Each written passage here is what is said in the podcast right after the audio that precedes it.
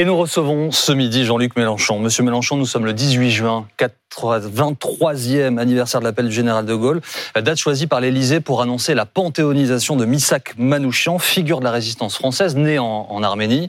Il a été fusillé par les Allemands le 21 février 44. Il était membre des FTP MOI, Mouvement de résistance communiste, et il sera le premier. Euh, la main d'œuvre immigrée, MOI, c'est ça que ça veut dire. Il sera le immigré. Ouais, il sera le, premier résistant euh, étranger à entrer au Panthéon, avec son épouse d'ailleurs, Méliné. Quelle est votre réaction? Ah ben moi j'en suis euh, assez satisfait. Le Panthéon, l'idée du Panthéon, c'est une idée de la grande révolution de 89. L'idée c'est d'y mettre les personnes euh, dont le comportement, la vie est un modèle et un exemple. Et puis c'est aussi c'est pas fait pour les morts, hein. c'est fait pour les vivants. C'est à nous que ça s'adresse. Donc le message qui nous est adressé par Manoukian, c'est que on peut de toute nationalité, de toute religion, euh, s'opposer au racisme que représentait, vous avez dit qu'il a été fusillé par les Allemands, mais ces Allemands avaient une caractéristique, ils étaient nazis. Hein. Donc c'était des racistes, assassins, euh, antisémites. Et Isaac Manouchian nous montre que les personnes qui nous entourent, lorsqu'elles sont euh, immigrées, sont des gens qui viennent à la rescousse chaque fois qu'il y en a besoin pour une grande cause. Alors après, il y a un problème, je crois, qui se pose, euh, dans le, le fait lui-même, et sans doute ça va être corrigé, c'est que euh, il va être mis au Panthéon avec euh, son épouse. Le cas avait déjà été le même pour Madame Simone Veil, qui est une, une, personnalité extrêmement importante, dont la vie mérite d'être méditée par toutes les jeunes Françaises et les jeunes Français. Mais elle avait été panthéonisée avec son époux Antoine Veil, qui était un, un homme charmant. Et là, il va être panthéonisé avec son épouse, à laquelle il était extrêmement lié d'amour. Et donc, euh, je trouve que c'est un beau geste d'avoir dit viennent les deux ensemble, mais il faudrait pas oublier que, à part être son amoureuse, c'était une guerrière, une combattante et une résistante. Par conséquent, j'estime que son entrée au Panthéon devrait aussi être célébrée en tant que visage féminin de la résistance. Je suis choqué du fait que le rôle des femmes dans la résistance euh, n'est pas assez euh, souvent évoqué. François Hollande avait fait entrer euh, Geneviève de Gaulle. Oui, oui, mais il faut le faire parce que souvent je vois qu'on oublie. C'est comme si l'histoire était faite par des hommes. Et nous tous les hommes, nous avons tendance à reproduire ce schéma. L'actualité, Monsieur Mélenchon, euh, nous a conduit ce week-end dans la vallée de la Maurienne. Oui, puisqu'il y a eu hier une, une, grande manifestation, plusieurs milliers de personnes contre le projet euh, de ligne ferroviaire et de tunnel entre Lyon euh, et Turin. Et ce qui est intéressant, c'est que les partisans du projet disent que c'est écologique et c'est que pour qu'il y ait en fait plus de fret et donc moins de camions sur les routes à terme et plus de trains. Pourquoi est-ce que vous, vous pensez que ça n'est pas un projet écologique? Les partisans du Lyon-Turin euh, euh, devraient changer de registre. Ça n'a pas de sens ce qu'ils racontent. D'abord parce que euh, il y a déjà une voie ferrée mmh. qui relie Lyon à Turin et elle vient d'être modernisée. Si on y rajoute quelques millions, on peut obtenir une encore plus grande cadence. Or, figurez-vous que cette voie qui existe, on y met aujourd'hui moins de trains qu'on y mettait mmh. avant, qu'on les réparait. C'est absurde. Les tunnels qui sont faits qui ont une distance qui est à peine croyable, euh, plusieurs centaines de kilomètres quand on aura mis tout bout à bout. 157. Ouais, ne seront pas prêts avant je ne sais quelle année. Tout ça ne sert à rien. Par contre, le dégât écologique, et je vous demande vraiment, tout autant qu'on est, on réfléchit quand on a des mmh. sujets pareils, on n'a pas d'avis a, priori. Mmh. Moi, la première fois qu'on m'a parlé du Lyon-Tourin, j'avais rien contre, je savais pas de quoi on parlait. Quand on m'a expliqué, j'ai changé d'avis. Parce que non seulement cette voie ferrée existe, donc améliorons-la encore un peu, et surtout, il faut y mettre plus de trains. Oui, mais alors, pardonnez-moi un temps, mais c'est très compliqué. Alors, nous avons essayé hier soir d'y voir clair, vraiment, mm. et pour le grand public, c'est compliqué à saisir. Les experts du ferroviaire euh, expliquent, en fait, il y a une topographie, c'est comme ça, c'est la montagne, et que la ligne actuelle est tellement pentue qu'il faut deux motrices, en gros, pour transporter les trains, et, que donc c'est ben, compliqué, qu'on ne peut pas plus la, la moderniser. J'entends, il faut deux motrices, mettons deux motrices. Mais le problème, c'est plus, économique de mettre deux motrices que de creuser un trou, pardon. Laissez-moi vous dire pourquoi c'est pas écologique, monsieur Duhamel, et ensuite euh, vous me donnerez les arguments du Lyon-Turin. Mais pour l'instant, pourquoi c'est pas écologique? Parce que on va sortir de là-dedans une masse de terre qui représente l'équivalent de cette pyramide, mais surtout, surtout, surtout, surtout, surtout, 120 millions de mètres cubes d'eau par an vont dévaler euh, parce qu'on a fait un trou. Or, s'il y a une question qui est aujourd'hui devenue cruciale, c'est celle des réserves d'eau. Quand on a imaginé ce projet, ça ne venait même pas à l'esprit de ceux qui l'ont imaginé. Quant aux spécialistes du ferroviaire, vous apprendrez que le patron de la SNCF, interrogé par Gabriel Amar, qui est député LFI du Rhône et qui est la figure à l'intérieur du mouvement euh, insoumis des questions de l'eau, lui a dit ah bah oui c'est juste une question de volonté politique. Donc ce n'est rien du tout que d'améliorer légèrement le Lyon-Turin actuel. Monsieur Mélenchon, pour rebondir sur ce que disait euh, Jean-Baptiste, il y a aussi un sujet de sécurité qui est pointé du doigt par euh, les promoteurs du Lyon-Turin en disant qu'en l'état le tunnel ne permet pas d'assurer les garanties de sécurité qu'il faut pour faire passer un, un train. Et par ailleurs, je, rajoute à cette question. Je comprends pas. Le, Lyon-Turin n'est pas certain comme euh, pour sa sécurité. Non, le tunnel actuel, le tunnel du Mont-Cenis, qui n'est pas assez large, avec pas suffisamment. On va pas rentrer dans les détails, mais de galeries euh, qui permettent d'assurer la sécurité de ce type d'une Par ailleurs, là, pour le coup, une question pour ceux qui nous regardent, ils se disent en fait, en France, on a euh, des écologistes, des insoumis qui défendent le train, disent il faut prendre moins l'avion, et là, on a une ligne qui a vocation à faire plus de frais de ferroviaire et non, on n'en veut pas. Est-ce qu'il n'y a pas une forme d'incroyable contradiction et de paradoxe? Bien pour vous, bien sûr. Mais pour ceux qui s'intéressent et qui suivent les faits avec sérieux, non. Pourquoi? Bah, Les autres sont sérieux aussi. Non, hein. non, non, c'est pas sérieux ce que vous dites, Monsieur Duhamel. Non, mais on, a le droit de vous critiquer ou il faut pas. Oui, mais c'est pas un sujet de sérieux. vous pouvez pas être d'accord. Si c'est une question de sérieux et d'information, de niveau d'information, les insoumis et les écologistes, comme d'autres, ont déposé des amendements dans le débat budgétaire pour augmenter l'argent qu'on donne pour le fret ferroviaire. Ceux qui ont voté contre, c'est l'extrême droite et les macronistes. Voilà la vérité. Par conséquent, quand on fait un tunnel, monsieur, il faut maintenant réfléchir au 21e siècle, pas rester enfermé dans le 20e. Au 21e siècle, on se pose des questions écologiques d'une manière différente. Un on n'admet pas l'idée qu'il y ait 120 millions de mètres cubes d'eau gâchés, c'est-à-dire la consommation de la ville de Lyon. Un million de camions en moins par an grâce au projet de Lyon-Turin, c'est ce que disent euh, ceux qui défendent ce projet. Un million de camions sur les routes en moins. Ce n'est pas vrai. Ah bah écoutez, c'est les chiffres Écoutez-moi, écoutez-moi, monsieur Duhamel, écoutez-moi, juste, juste pour la curiosité intellectuelle. Si on remet le niveau de la ligne actuelle du Lyon-Turin, actuelle, dans laquelle on a déjà dépensé je crois, quelque chose comme 3 ou 400 millions pour l'améliorer. Si cette ligne ne valait rien, si elle n'était pas sûre, pourquoi a-t-on mis 3 à 400 millions pour l'améliorer? Si on les y a mis, c'est parce que ça marche. Maintenant, on y met 7 fois moins de trains qu'avant. Donc si on remonte au niveau où on était avant, premièrement. Deuxièmement, si on y fait quelques améliorations, on passera les camions sur le train. Et je vais vous dire que le programme insoumis prévoit que l'on passe tous les camions sur les trains entre la frontière belge et la frontière espagnole. Tous les camions qui montent du sud de la France jusqu'à la frontière allemande ou à la frontière belge par le train. Pour ça, il faudrait ouvrir, pardon, mais attendez, parce que c'est trop facile de prendre des apparences et de les manipuler.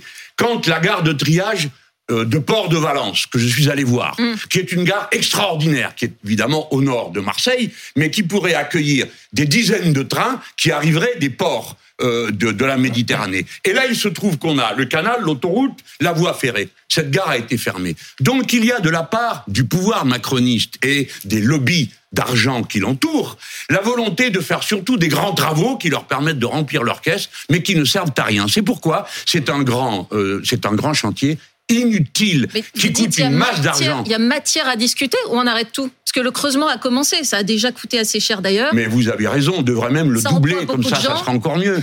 On aurait, ça coûte déjà 26 milliards. Non, mais il y a ça sera pas avant. Mais il y a 33 km de tunnels qui ont déjà été creusés il n'en reste plus que 200 à faire. C'est pas grave. Ça, Bon, alors attendez, mais c'est pas sérieux. Si c'est une erreur, la seule, la seule chose qui est en débat, est-ce que c'est une erreur ou est-ce que c'est bien? Ça va coûter 26 milliards. Mm. Alors moi j'ai retenu le chiffre de 26 milliards. Hier on m'a dit que c'était 30. Pas pour 30, mm. mais peu importe, 26 ou 30.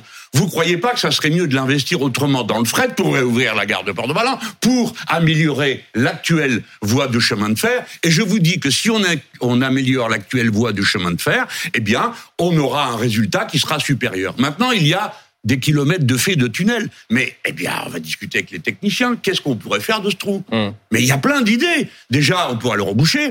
On pourrait l'organiser autrement, parce qu'il y a déjà, ça coule tous les jours, hein, la flotte qui descend de la montagne et qui est perdue. Et on peut l'utiliser de plein de, manières. Ce ne serait donc pas fait pour rien. Il y a plein d'idées. La question de la gestion de l'eau, c'est l'argument prioritaire euh, porté par les soulèvements de la Terre qui avaient euh, co-organisé cette euh, manifestation hier. On va revenir dans un instant à la question de la sécheresse, mais sur les soulèvements de la Terre, évidemment, vous avez suivi ça. Gérald Darmanin veut leur dissolution. Il devrait l'annoncer en Conseil des ministres mercredi. Question très simple, Monsieur Mélenchon, est-ce que vous êtes pour ou est-ce que vous condamnez cette Je dissolution suis absolument contre euh, cette dissolution.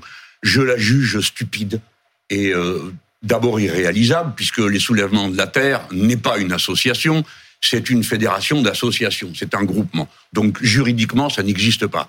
Deuxièmement, qualifier d'éco-terroriste, c'est utiliser le mot terroriste dans des conditions qui sont indécentes. On ne même pas sur le même plan des gens qui manifestent contre un trou qui sert de bassine et quelqu'un qui tire dans le tas au Bataclan ou qui égorge Monsieur Monsieur Mélenchon, si je puis me permettre, sur les soulèvements de la terre, il n'y a pas seulement le fait de s'opposer à certains projets, il y a le fait à Sainte-Soline de d'organiser une manifestation qui est interdite et parfois de cautionner ou de ne pas condamner euh, des gens qui s'en prennent aux forces de l'ordre. Il y a ce qui s'est passé à Nantes, le fait d'aller saccager euh, des cultures qui avaient vocation à essayer de se passer de pesticides. Il y a ce qui se passe ici avec le fait de continuer à aller se mobiliser alors même que la manifestation est interdite. Vous voyez bien qu'il y a un sujet de rapport à la loi et à la violence dans non, la vous avez raison de dire de la Non, mais monsieur, monsieur Duhamel, vous avez raison de dire qu'il y a un problème.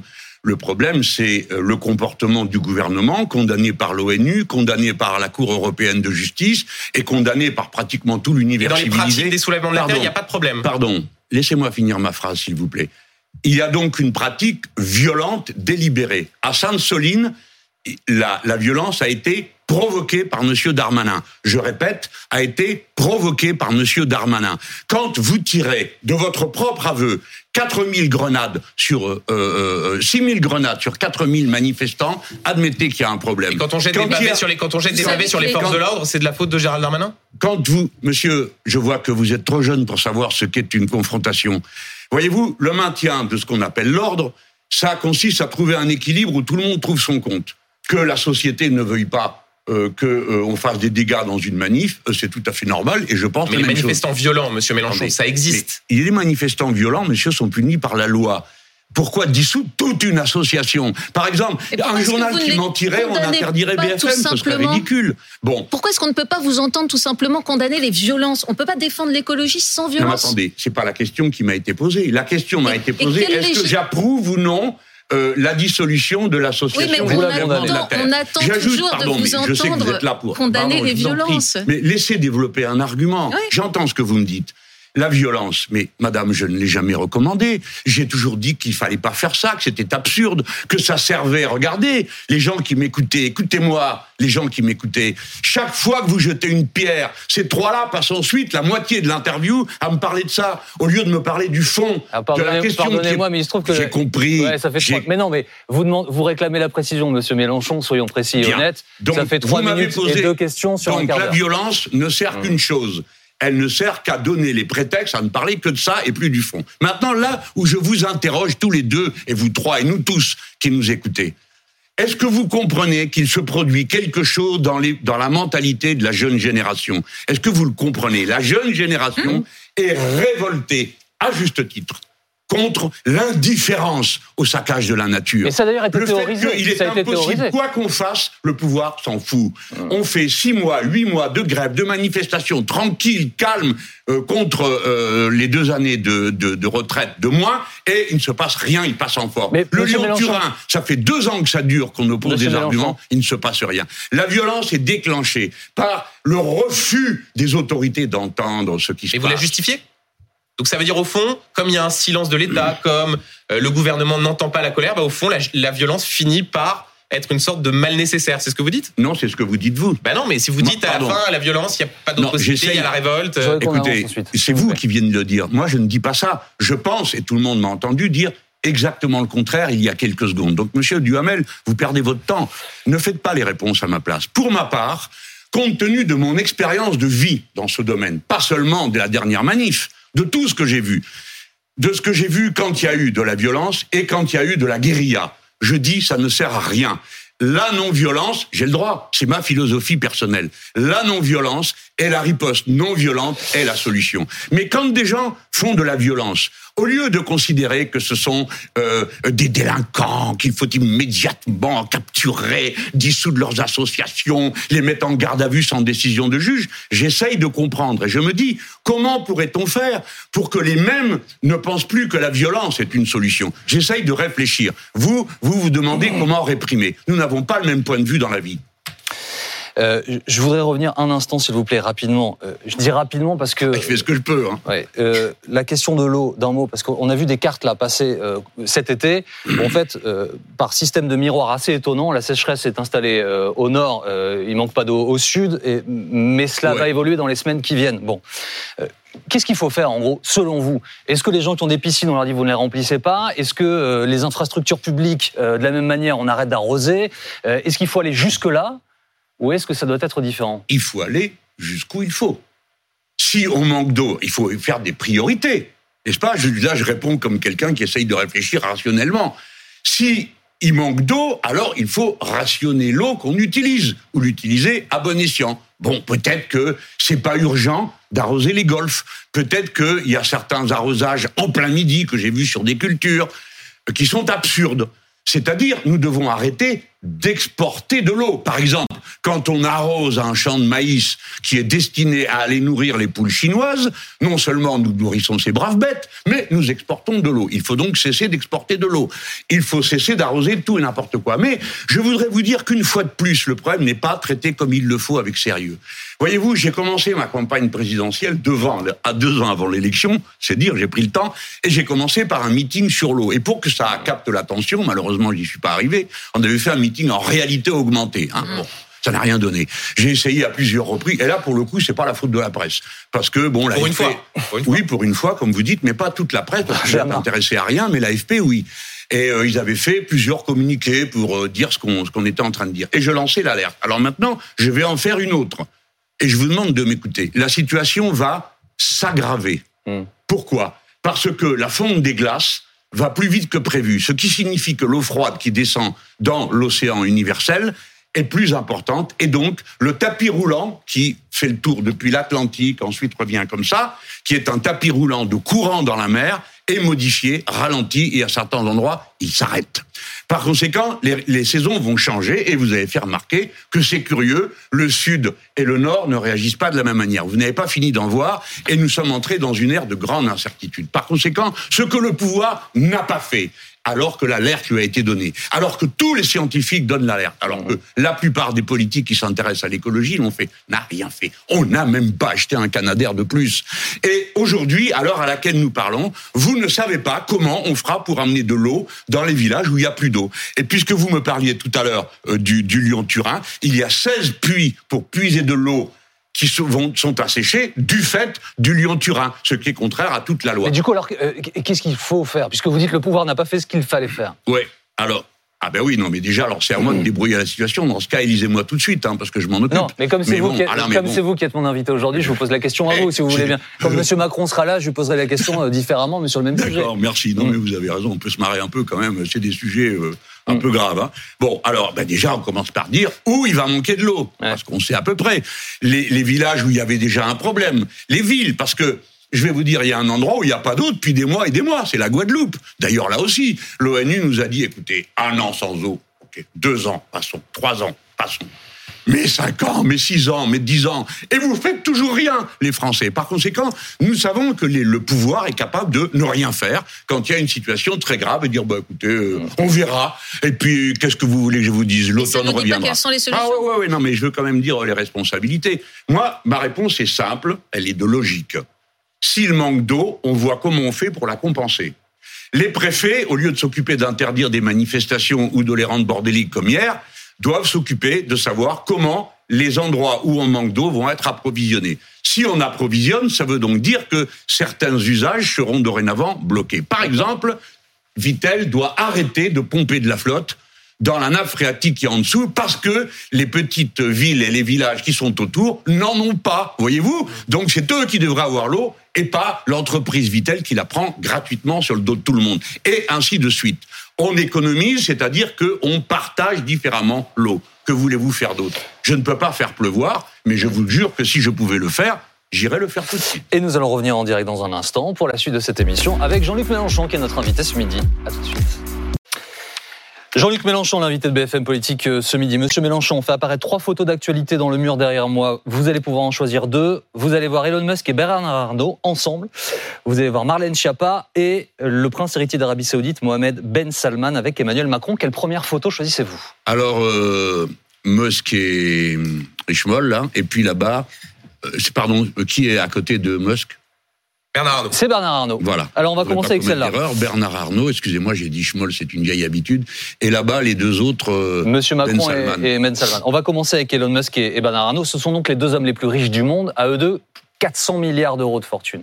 Euh, cette photo a été prise cette semaine euh, parce qu'Elon Musk est venu à l'occasion du salon Vivatech en, en, France. Ils ont déjeuné ensemble et cette photo, elle a provoqué un raz-de-marée de commentaires. Je voudrais savoir ce qu'elle inspire pour vous.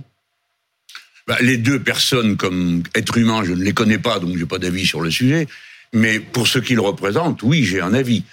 Euh, les deux représentent ce qui, à mon avis, est le plus immoral dans le mode de production capitaliste, c'est-à-dire une accumulation euh, gigantesque qui se fait nécessairement au détriment des autres. Hein. Euh, ce qu'ils ont, c'est ce que les autres n'ont pas.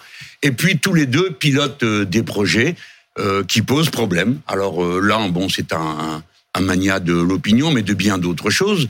Et euh, Monsieur Musk surtout pose problème. C'est lui le plus euh, euh, qui soulève le plus d'interrogations par d'abord ses idées. C'est un homme qui est très proche d'une forme d'extrême droite très radicale, quasi suprématiste euh, et euh, comme il a les moyens de ses idées, je le considère comme très dangereux. Il vous plaît pas sur l'aspect de développement euh, spatial, vous qui êtes féru du sujet, qui en avez beaucoup parlé? Ouais, bah d'abord comme parce qu'il contribue à sa manière à faire avancer pour le coup la recherche et l'exploration. je pense qu'on n'avait pas besoin de lui parce qu'il ne fait rien en réalité. Pardon, je vous donne mon point de vue tout cru. Tant pis, ça me vaut des, des problèmes. Mais Monsieur Musk n'existe que parce qu'il a des contrats de la NASA et que c'est plus l'État américain qui fait, c'est lui. Alors euh, les Français ont été capables, avec bien moins de moyens, de développer euh, la fusée euh, Ariane, sur laquelle les autres pays mettent leur décalcomanie, enfin, Monsieur Mélenchon, et, juste... et peut perfectionner le Monsieur système. Mélenchon, d'un mot, Emmanuel Macron se bat aussi pour que Elon Musk implante une usine Tesla en France. Si vous étiez président, vous n'essayeriez pas de convaincre ce type de, de milliardaires d'implanter des usines en France pour créer de l'emploi? euh, pour créer de l'emploi et des bagnoles qui euh, consomment, euh, qui sont non, non, non, non, je ne ferai pas ça. Si j'étais le président de la République, d'abord, je tiendrais pas des discours abstraits comme le président Macron qui plus d'usines. Non, mais d'accord, il dit il faut réindustrialiser. Dès qu'il y a un type qui vient avec trois clochettes, on dit ah bravo, merci. Bon, non, tout ça est ridicule réindustrialiser n'a pas de sens si on ne dit pas pourquoi faire. Par exemple, moi je vous dirais, nous devons avoir en France une capacité de fonderie et de traitement de tel ou tel métal parce que nous en avons besoin pour faire des pour développer le chemin de fer ou pour fabriquer des machines ou l'eau motrice. C'est-à-dire réindustrialiser, ça ne veut rien dire. C'est le marché qui va réindustrialiser. Non, pour moi, c'est la volonté, la direction dans laquelle on va. Voilà, donc il faut faire des machines marée motrice en France. Pour ça, il faut qu'il y ait des usines qui ouvrent. Et si personne ne veut les ouvrir, alors l'argent public peut y servir pendant un temps avant qu'on en crée des coopératives, etc. Je sais comment faire. L'autre photo, c'est donc le prince héritier d'Arabie Saoudite, Mohamed Ben Salman. Il a donc été reçu par Emmanuel Macron à l'Elysée. La Ligue des droits de l'homme dénonce cet entretien. Je la cite, estimant qu'il s'agit du triomphe du pouvoir et de l'argent. Est-ce que vous êtes d'accord? Euh, en général, je suis plutôt de l'avis de la Ligue des droits de l'homme, cette fois-ci euh, encore, mais je voudrais pour euh, la majorité des Français euh, qui sont hostiles à la peine de mort, qu'ils sachent que cet homme, dans son pays, on a euh, guillotiné 196 mm. personnes, pas guillotiné, coupé la tête au sabre. Et cette année, encore plus. C'est-à-dire, alors ça a deux leçons. La première, c'est qu'en principe, euh, on n'est pas obligé de s'embrasser sur la bouche avec un tel personnage qui n'est élu par personne, je tiens quand même à le rappeler. Et, mais deuxièmement, ça vous montre que la peine de mort n'est nullement dissuasive, car il y a sept fois plus de gens qui ont été euh, à qui on a coupé la tête cette année que euh, en 2021. Par conséquent, ça montre que ça n'avance pas. Mais le fait le plus important, je demande aux Français de bien de bien m'entendre là. Écoutez, ce type a décidé de réduire la production de pétrole de son pays. Hmm. C'est ça qu'il a décidé. Donc, le prix du pétrole va augmenter si on diminue la quantité disponible. C'est donc un problème pour nous tous.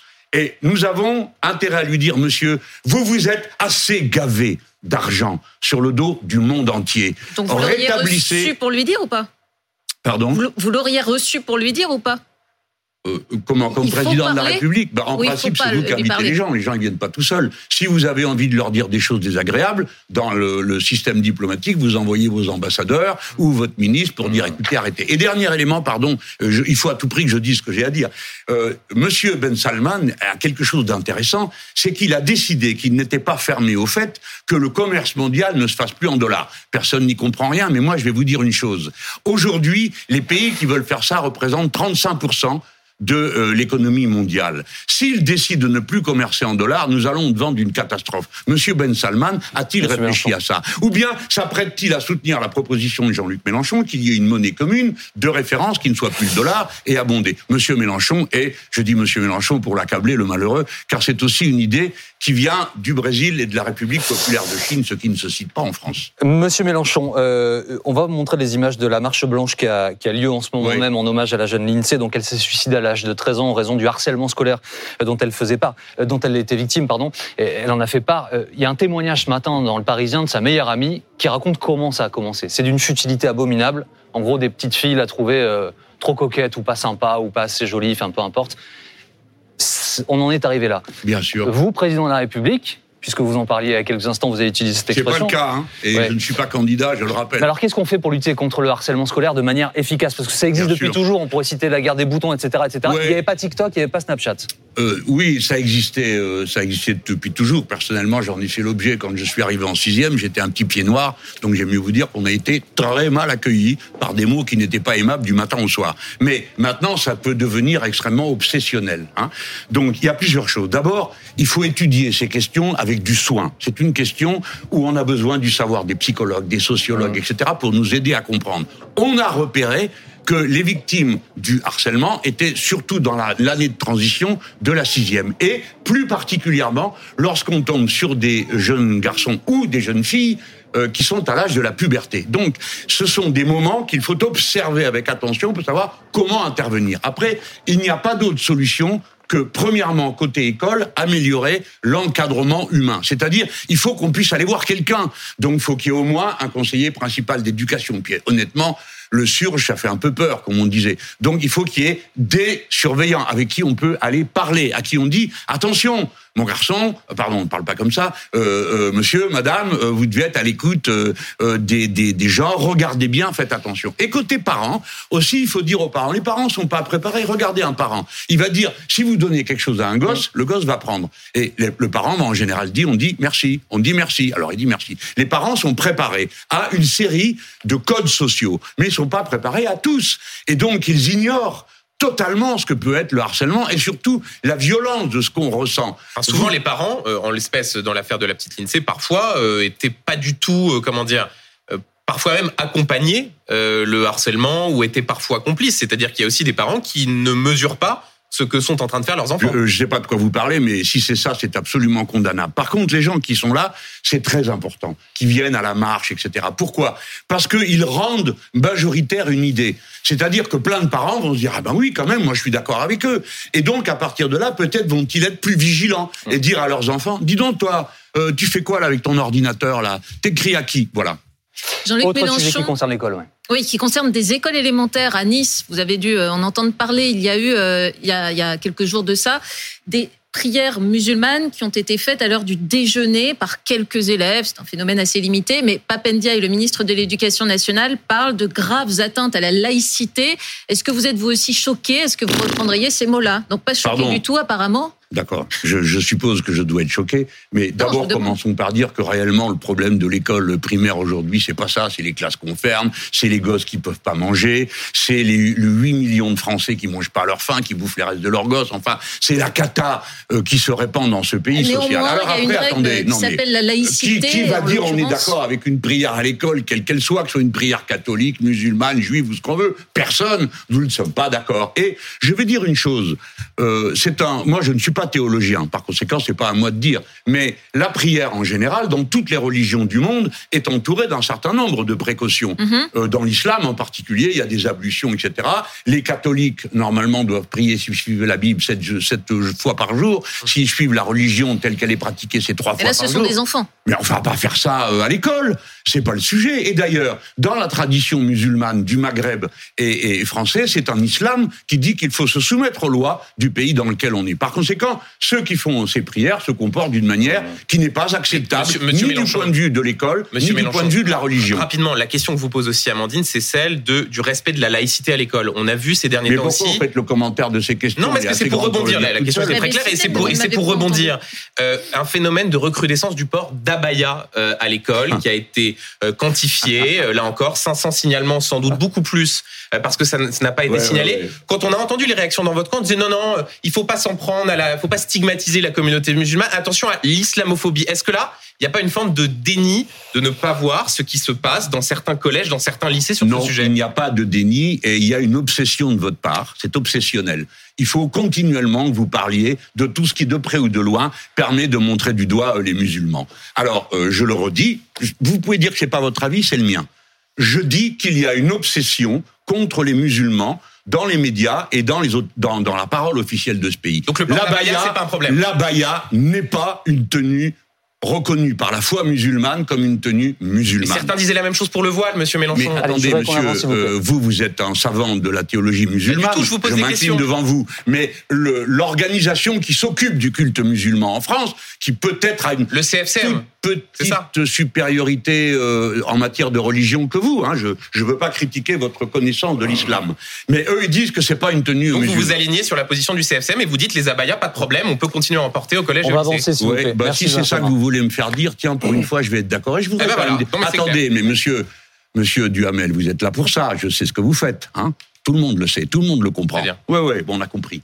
Alors l'abaya est une tenue inventée par les Bédouins contre la chaleur. Et puis ça s'est répandu. Peut-être que vous avez vu euh, des gens porter des fois des turbans, porter toutes sortes de choses. Non, on peut pas dire que ça n'a rien de religieux. Et, ça n'a rien à voir avec la religion. Les jeunes filles, pour des raisons qui leur appartiennent, Monsieur Duhamel, peuvent parfois à certains moments, préférer telle tenue plutôt qu'une autre. En particulier, à certains âges, vous l'apprendrez, peut-être qu'un jour, vous aurez une adolescente à la maison et vous aurez l'occasion de vous en rendre compte, il y a dans l'évolution euh, du corps euh, des moments qui sont un peu problématiques pour les intéressés. Et ça dure quelque temps. La baya n'est pas un problème. Le problème de l'école, c'est le nombre de profs qui manquent, l'insuffisance de l'accueil, l'impossibilité de discuter, de discuter. La baya, il y en a des grandes, des petites, des moyennes. Et après tout, vous savez, mon père était absolument révolté quand il m'a vu arriver avec les cheveux sur les épaules et une chemise à fleurs. Alors, s'il y avait eu des gens comme vous à l'époque, ils auraient dit comment des chemises à fleurs Est-ce que vous, vous savez que l'homosexualité est réprimée? C'était dans la loi jusqu'à 1982, Monsieur Duhamel. Alors vous voyez, les mœurs, les habitudes, les habits, tout ça change. C'est pas la peine d'en faire des drames et d'embêter 6 millions de musulmans dans ce pays en les montrant du doigt tous les 5 minutes. Monsieur Mélenchon, euh, l'actualité était marquée par un nouveau drame en mer Méditerranée avec la mort de centaines ah de, migrants. À un moment où l'Union européenne, sous présidence euh, suédoise, euh, se met d'accord sur de nouvelles règles pour l'accueil des réfugiés dans l'espace Schengen, avec, en gros, pour dire les choses rapidement, une nouvelle répartition, si on peut dire les choses comme ça, des, des, des gens qui arrivent et une sanction financière de 20 000 euros par réfugié pour les pays qui refuserait de, les accueillir. Euh, tout ça a prêté euh, lieu à des, discussions euh, assez tendues.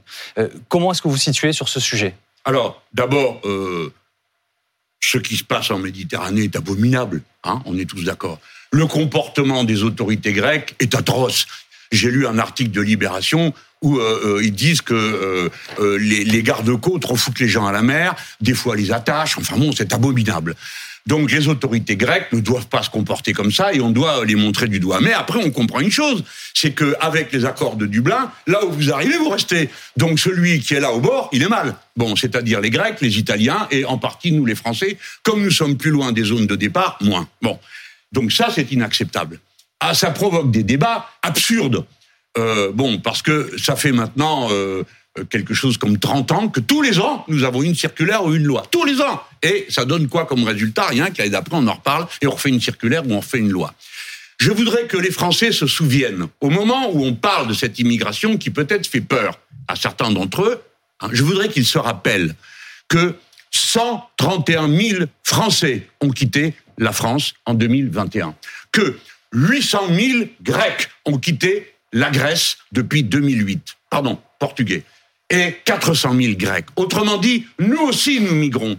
Et si nous ne voulons pas que nos enfants, nos familles soient maltraitées, peut-être peut-on réfléchir à ce qu'on fait. Vous m'avez posé la question hmm. de l'Union européenne. Ce qu'a décidé l'Union européenne est une honte.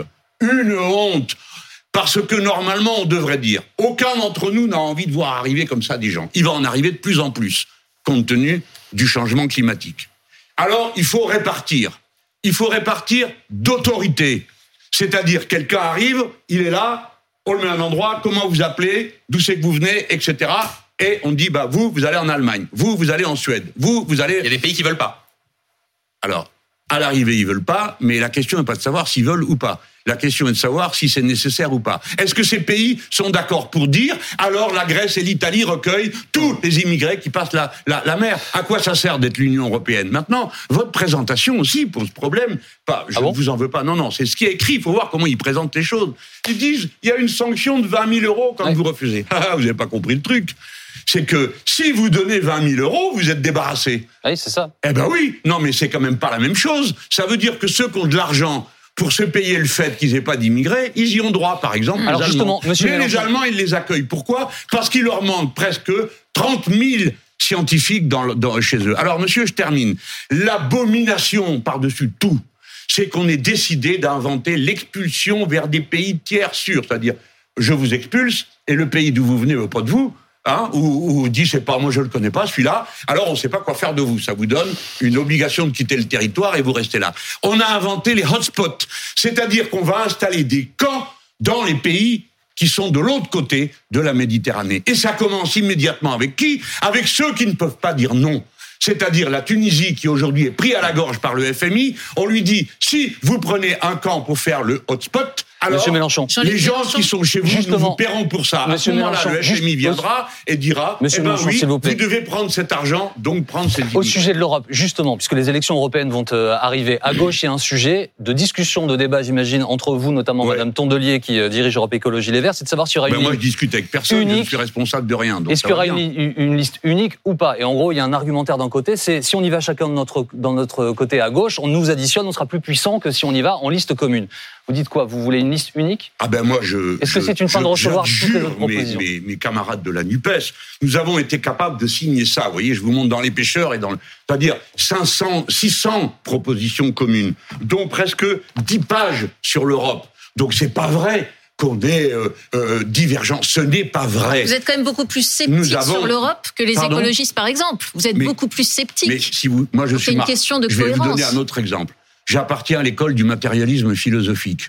Bon, il y a plein de gens avec qui je milite euh, dans mon parti autour qui ne sont pas de l'école du matérialisme philosophique. On vit très bien ensemble, c'est pas ça qui compte. Ce qui compte, c'est ce qu'on va faire en Europe.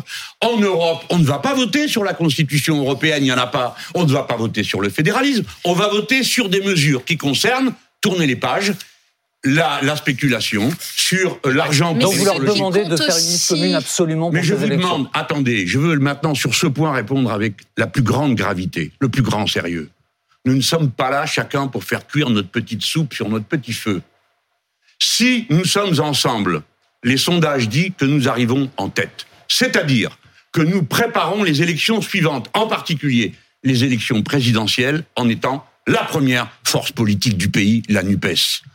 C'est très important. Nous avons, nous venons de mener huit mois d'une bataille terrible contre les macronistes. Nous les battrions. Nous battrions le Front National. Nous devons notre unité au pays. Nous ne nous appartenons Mais juste pour être très clair, Jean-Luc Mélenchon, si vous ne partez pas ensemble, vous dites la NUPES, c'est terminé.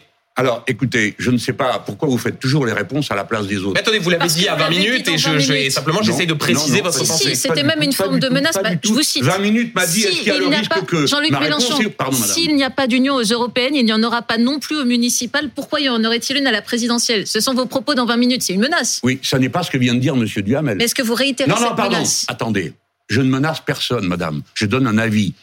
C'est votre jeu, après avoir dit la NUPES et Mélenchon qui dirigent tout, de manière à essayer de les écœurer. vous êtes arrivé à rien. Pardon, vous êtes arrivé à rien. Nous arrivons en tête dans les sondages. Six élections partielles, nous gagnons un siège. Nous en perdons un, et pour nous le faire perdre, il a fallu que tous les autres, depuis les fascistes jusqu'à à, Monsieur euh, euh, les socialistes hollandais et compagnie, Madame Delga, il a fallu qu'ils se mettent tous d'accord pour nous battre. Par conséquent, nous sommes la force. Et vous répondez pas à la je dis que la force doit s'exprimer politiquement. Je répète, Madame, vous venez d'avoir l'honnêteté de lire ce que j'ai dit, pas la traduction de Monsieur Duhamel, mais vous l'avez assorti d'un verbe. Je menace. Je ne menace personne. Je dis ce qui est. Est-ce que vous échangez Est-ce que vous Attendez, êtes-vous capable de dire le contraire de ce que je vais dire maintenant? Si nous sommes en liste divisée aux élections européennes, nous serons en liste divisée aux municipales, oui, madame, je vais vous dire pourquoi. Parce que les Verts décident localement. Donc, nous serons divisés aux élections municipales. Et si nous sommes divisés aux deux élections qui précèdent l'élection présidentielle, expliquez-moi comment on fait pour expliquer ensuite qu'on se retrouve. Je termine sur une chose, l'Europe, puisque vous m'avez posé la question sur l'Europe. Le président de la République française a plus de pouvoir sur l'Union européenne, son développement, son évolution, les lois qui s'y présentent, que les parlementaires européens. Alors comment va-t-on dire nous ne sommes d'accord sur rien, donc nous avons des listes différentes aux européennes, mais au présidentiel où là il y a un pouvoir, alors là on n'aura pas de candidat commun parce qu'il y aura des problèmes à nouveau. Pardon, il y aura un candidat commun qui aura plus de pouvoir. Supposez que euh, ce soit un insoumis ou une insoumise qui soit euh, candidate ou candidat à l'élection présidentielle. Elle aura naturellement plus de pouvoir en étant élu que n'en auront tous les députés européens français. Par conséquent, si tout le monde m'a bien suivi, je dis que nous avons la responsabilité d'être unis parce que nous le pouvons. Nous avons un programme qui a déjà été signé par tout le monde. Alors moi, la non, pardonnez-moi, Monsieur Mélenchon, comme vous avez mentionné vous-même à plusieurs reprises. un texte, après je m'en fous. Euh, Monsieur Mélenchon, s'il vous plaît. Oui. Comme vous avez vous-même mentionné à plusieurs reprises l'élection présidentielle de 2027, est-ce que vous excluez vous de vous y présenter? Ah ben moi, je préfère vous dire que c'est ma préférence, hein. ah ben de loin. Parce que il y a que les gens qui sont en mal de je ne sais quoi pour penser que c'est un statut délicieux. Quand on a fait trois campagnes présidentielles, je vous garantis qu'on a la chair de poule. Vous dites d'ailleurs à éviter, mais vous ne l'excluez pas. Mais attendez, Monsieur Duhamel, il y a, y a plein de gens qui sont capables d'être candidats aujourd'hui dans les insoumis. D'ailleurs, les noms qu'on nous propose, c'est toujours des insoumis. Soit on parle de moi, soit on parle de Monsieur Ruffin. Sauf erreur, c'est un insoumis. Mais il y en a d'autres. Madame Panot, n'en déplaise au sexisme ordinaire sur les plateaux, c'est la présidente du groupe parlementaire insoumis. Et pas parce que c'est moi qui l'ai nommé, mais parce qu'ils l'ont élu et de même Monsieur euh, Bompard, et de même, etc. Et juste, il nous reste très peu de temps. Ça a beaucoup choqué euh, certains de vos partenaires que vous citiez comme potentiel candidat à l'élection présidentielle, Adrien euh, Quatennens. Est-ce qu'on peut être candidat à l'élection présidentielle quand on a été condamné pour violence conjugale? Lui. Sandrine Rousseau dit c'est pas une bonne solution et Jean-Luc Mélenchon fait une fixation avec Adrien Quatennens. On a compris. Vous cherchez à voir s'il n'y a pas moyen d'avoir une bataille. D'abord, je vais vous dire une chose. S'il doit être candidat, c'est pas moi qui le déciderai, c'est lui. Deuxièmement, tout le monde a compris qu'il va falloir qu'il repasse une fois au moins euh, euh, à l'élection législative. Donc, si vous voulez, laissons ça de côté. Moi, j'ai cité les noms des hum. quelques noms brillants. Donc, c'est pas rédhibitoire d'être condamné pour violence mais, mais, mais, bien sûr que non. François Mitterrand s'est fait choper dans une histoire catastrophique. Il a quand même été élu président deux fois de la, la Merci beaucoup. Monsieur Chirac avait des histoires de toutes sortes. Ce n'est pas le sujet. Je vais vous apprendre quelque chose, jeune homme. Et on va s'arrêter là, qui existe dans la vie. Ça s'appelle le pardon. Ça, ça vous vient pas à l'esprit, mais ça existe. Ça veut dire le temps passe, vous avez fait une bêtise, une grosse, une moyenne. Et notre temps a passé, on s'arrête Et puis vous avez purgé. Merci beaucoup, Donc Monsieur Caténin n'est pas condamné à vie. Mais les autres sont brillantissimes. Pourquoi ne parlez-vous pas de Madame vous plaît, on s'arrête là. Je suis désolé, on n'a plus le temps. Merci beaucoup d'avoir été avec nous ce midi eh sur BFM TV. Je vous rappelle un très beau livre. Voici le affaire partagé de gouvernement de la Nupes. Voici affaire suivante. Philippe Godin, Dominique Rizet, je vous retrouve à 18h. Ça c'est votre manie, la promo finale sur.